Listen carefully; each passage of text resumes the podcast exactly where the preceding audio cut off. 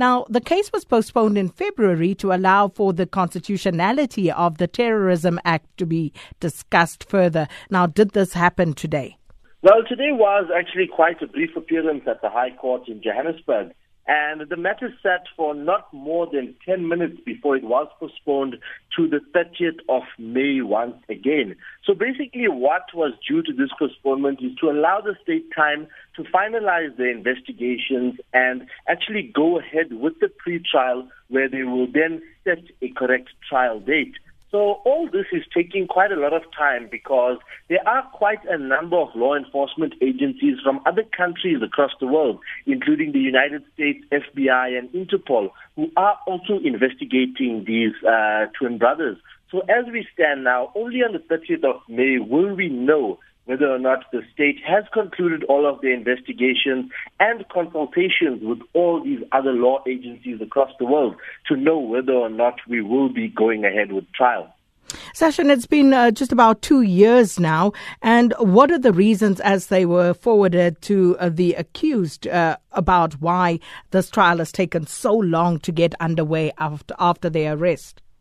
Well, the main reason for this trial actually not getting underway as yet is due to such an international interest in this case.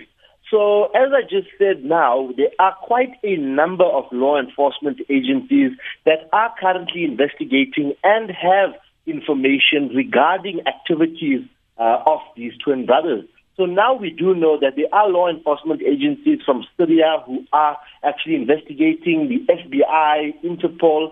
So the state and their legal team have to actually go uh, to many of these countries to actually interact with these other law enforcement agencies and put together all the information that they have gathered uh, so that they can get a strong case against the twins. So that is basically the, the main uh, issue why this matter hasn't yet gone to trial after almost two years.